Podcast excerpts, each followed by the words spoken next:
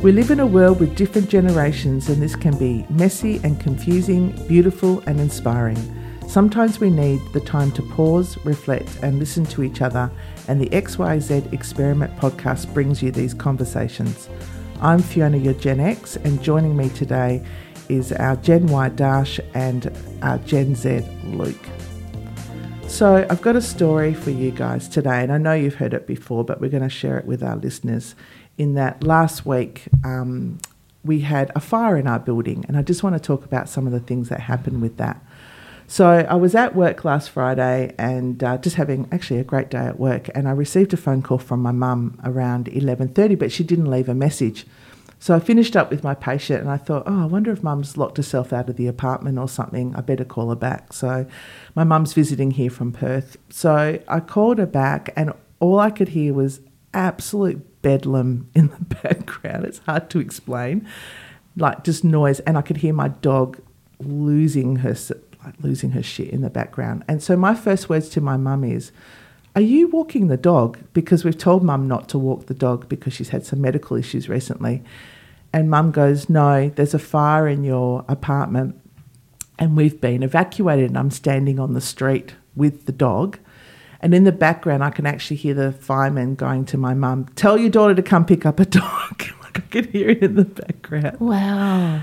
So I'm saying to mum, like, it was, I was really like going, What's happening? What's happening? And she was saying, Oh, I don't want to disturb you. You're at work. Like, um, just keep working. It'll all be all right. But I could tell immediately it wasn't all right. So I was saying to her, just hold on, hold on. I'm coming, mum. I'm, I'm coming immediately. Just, just hold the line just for a minute and put the phone down, ran out to the front desk, had a patient waiting in the waiting room and said, I have to go now. Like, I have to leave immediately. Um, and worker like, oh, what's going on? I said, there's a fire in my building. I've, I've got to go. Raced and got back on the phone to my mum and said to my mum, walk down to this street. It's called Guildford Lane, which um, doesn't have a lot of traffic going down it and I know a lot of the people in the street know my dog. So I said to my mum, Can you just walk down to Guildford Lane and I'm going to drive down and pick you and the dog up? And I'm only 10 minutes away, you know. So I get in the car, and as I'm going, I'm calling through my car phone. I'm calling my husband, who um, has gone to work, and said, Don't go back to the apartment. Um, the apartment apparently is on fire um, like go to your workplace, and then I'm calling my sister, saying to my sister, I'm picking mum and the dog up, and we're going to come straight to your place because we can't go back to the apartment. I get to my mum, and um, my mum is beside herself. Like I can't even begin to explain. Oh my gosh, uh, she was beside herself. It's pretty stressful. And the dog is like beside themselves, and so I hop into the car, and then my mum has a full blown panic attack. Like it's it's actually really severe. And I was saying to her, I think we better drive to the hospital. Like, I'm really worried about you. And uh, she's going, No, no, I'll calm down, I'll calm down. So we just sat on the side of the road in the car and just said, Just, just try and calm down. And the dog just, the dog just didn't stop. The dog was just going on and on and on and on. And then I realized that um, the dog had um, you know, you have those dog um, leads where they put their legs through it and then it's tied up behind them. Mm. Um, but the fireman had tied the lead around the dog's waist. Oh. and then I found out why later.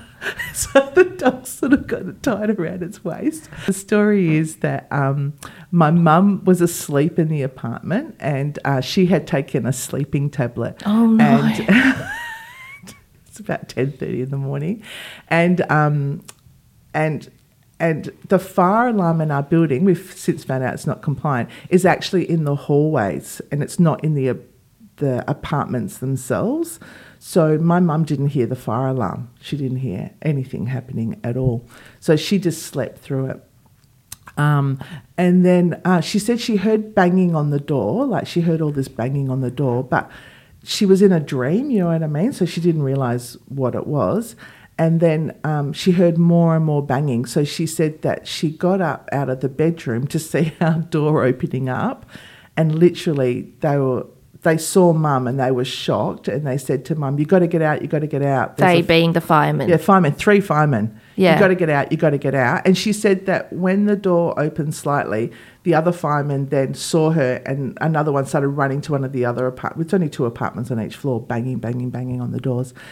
And mum said she looked at the fireman and said, Do I have time to get changed? Because she's in a she's in a nightie, you know, do I have time to get changed? And he said, Get get changed as fast as you can.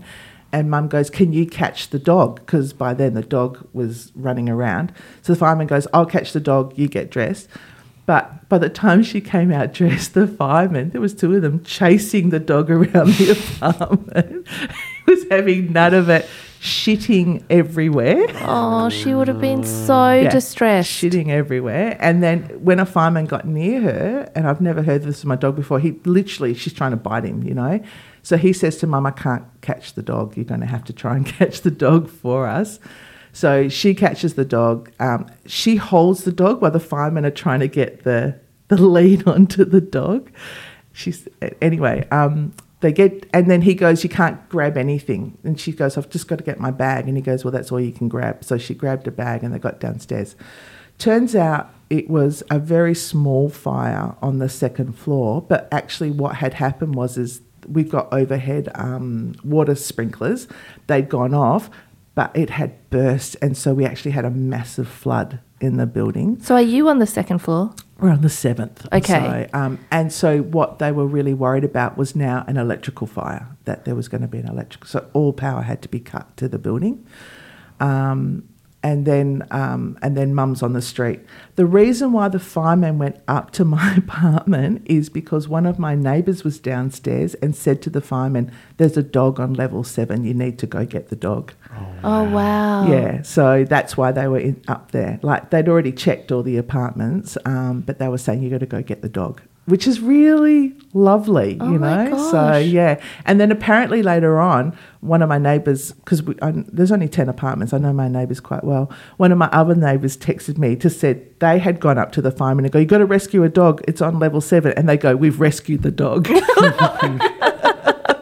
the dog is being rescued. Yeah. so anyway, which is funny.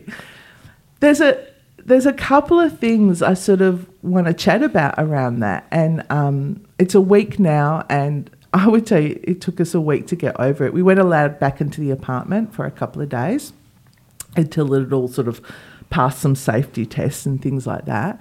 But there's a there's a lot of thoughts in my head around that. I don't know. Have you guys ever had something where you can't go back into your property, or you've had a fire, or you've had things completely like destroyed, or anything like that? I haven't had a fire, Yeah.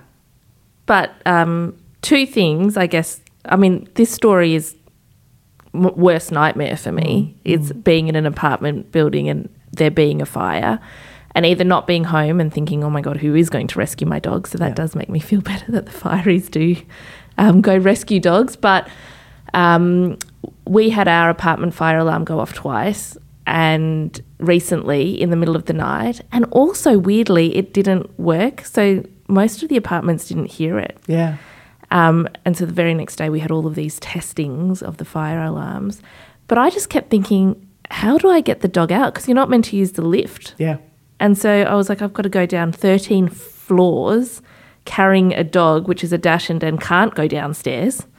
Um, how would I actually do that? And so I was like, Scott, we need to buy like a dog backpack, or we've got to buy something that I can like shove her in so I could run down the stairs. But I guess different to your story, when we were growing up, we had multiple break ins to our house. Yeah. Multiple, because we lived on a main road. And I remember just being distressed every time we'd walk in and the house would be destroyed. Like they would like make such a ma- mess.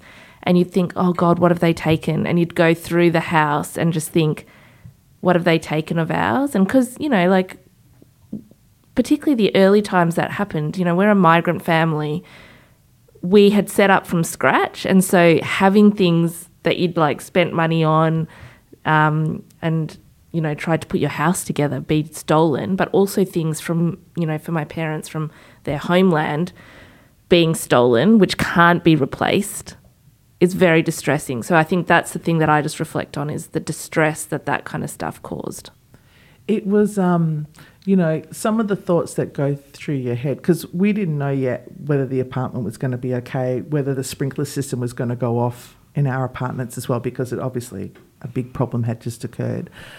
And one of the first thoughts in my head is, is, oh my god, what am I wearing? Like, uh-huh. as in, as Yeah. in, like, uh, because this Oh, is the, the only of the clothes that I've got. Yeah. It's the only clothes I've got.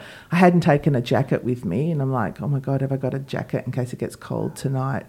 Like you literally got the clothes on your back, like literally, because we're told when we can't come back into the apartment Yeah. to get anything.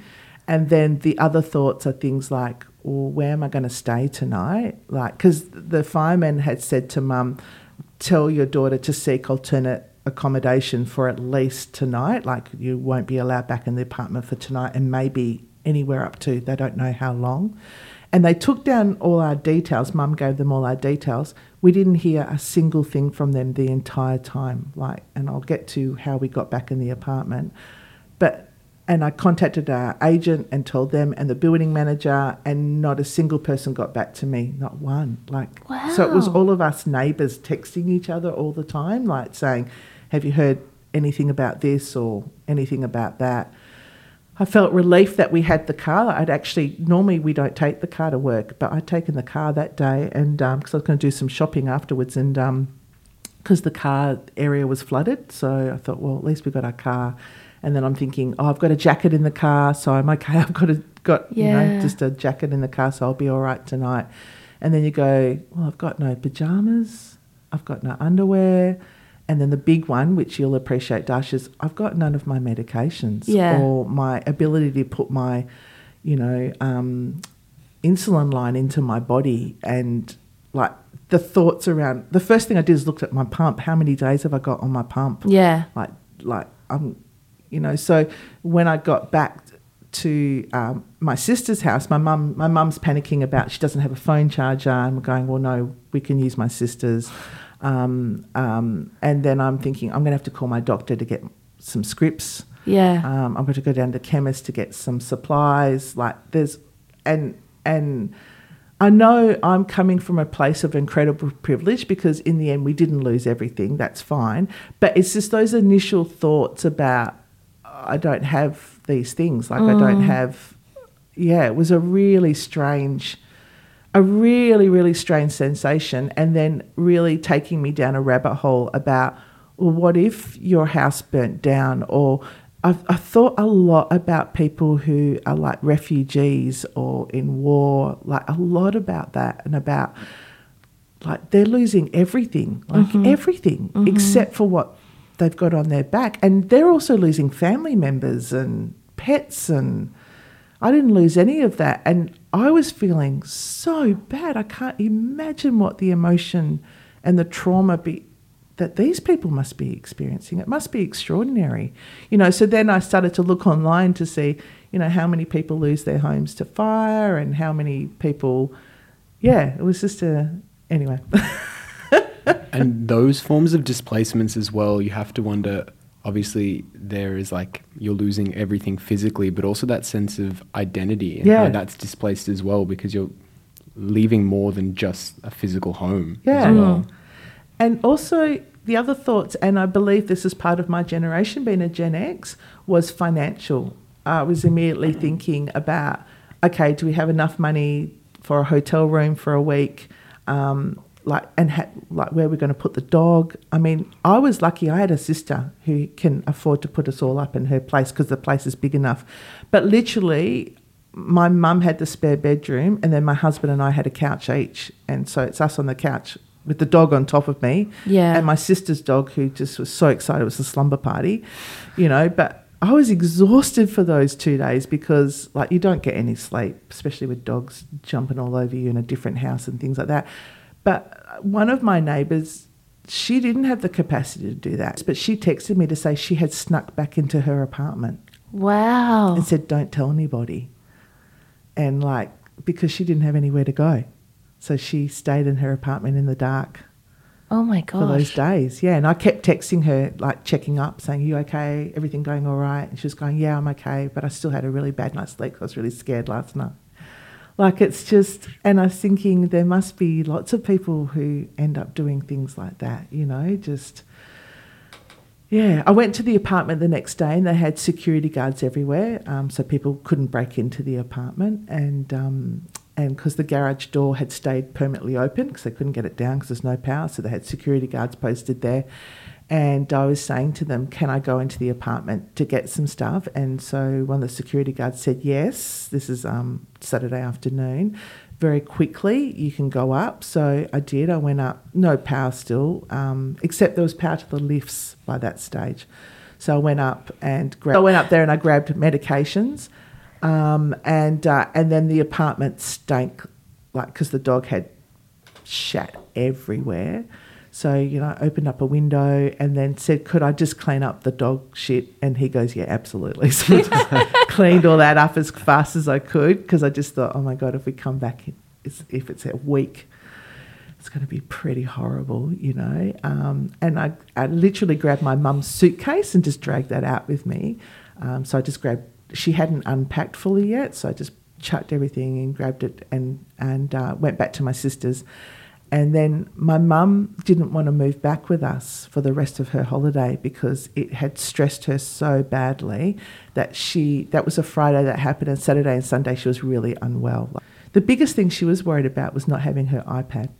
That she couldn't yeah, that she Hmm. couldn't play her words with friends with her mates and commun- that's her way of communicating is through the iPad. I didn't realize how much that was her communication tool. So yeah, it was just a weird, a weird few days. And as I said, just coming back to I lost nothing, and we're back in the apartment now.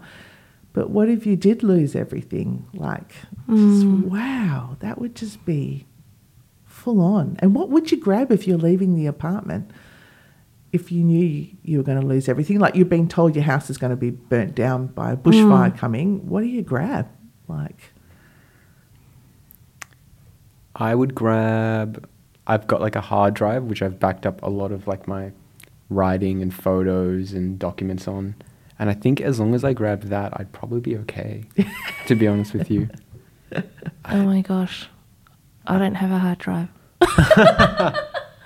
I just hope everything's in the cloud. I don't know. I'm just trying to think of what I actually own physically because I own a lot of books and I own clothes, but aside from that, I don't know. I've I don't really have that many knickknacks. mm, And most things that I'm quite sentimental about, believe it or not, recently I've gone and taken like pictures of on my phone, mhm. just in case something like that does happen. Okay. The one thing it did show me, um, which is an, another point, is I live in the CBD in the middle of it, right? And um, I actually realised I do belong to a community more than I thought I did, and a lot of that community has come from my dog. Um, that I've got out to meet people, and the pandemic. During the pandemic, because when you were on the streets in the CBD, you knew these were the locals. Yeah. So we would stop and chat to each other, and um, and so like we've had this this thing happen to our building. All of us um, tenants all chatting to each other, you know, texting and checking that we're all okay with each other, and you know, making sure my dog's rescued and all this sort of stuff. But what I didn't add is when my mum got down to the street level, um, we've got a whole lot of cafes along the street, and my husband has a walking routine with the dog. He does it three times a day, and some of the cafes, yeah, he has to stop at the cafe because the waiters and the chefs come out and pat the dog. Oh my Yeah. it's this whole routine, Wow. right? Like this whole routine. And sometimes if I'm walking the dog and I go to walk past, one of the waitresses or waiters will come running out and go, "Don't! You got to stop! Got to get! Got to get my suki pat today, right?" It's a really big thing. So my mum's on the street with my dog who's losing it, and those wait well one in particular came out and immediately said to my mother is that suki and mum because they could see what was happening and mum goes yes and she said I know Suki, I know Fiona and Aladdin.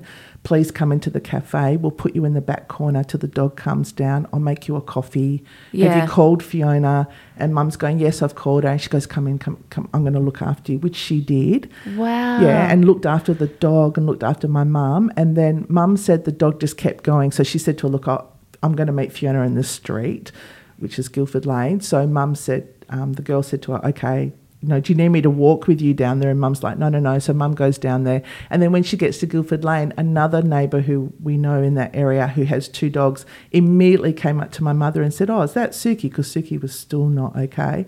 And then talked to my mum and, and said, oh, my dogs know Suki really well and let the dogs play together, which calmed my dog down.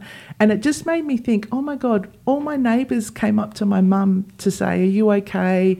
Can I help you? Can I give you a coffee? And I Yeah. thought, we've really built a community. Like, I just can't get over the community that we've built in the CBD that people did that. They Yeah. just showed so much kindness to this woman who they had no idea who it is, but knew the dog. You know what I mean? Like, just so, so by the time I got to my mum, as I said, my mum was not good, but people had taken steps to look after her. So when we got back into the apartment, we have spent this week thanking people, like going and just saying, "Look, I really appreciate that you took the time to check my mum was okay," and and they were going, "Oh yeah, like she didn't look all right, and the dog was really distressed," and but that was a really nice thought about the community looked after her. That was a really yeah yeah that was a nice thing to come out of it. Yeah.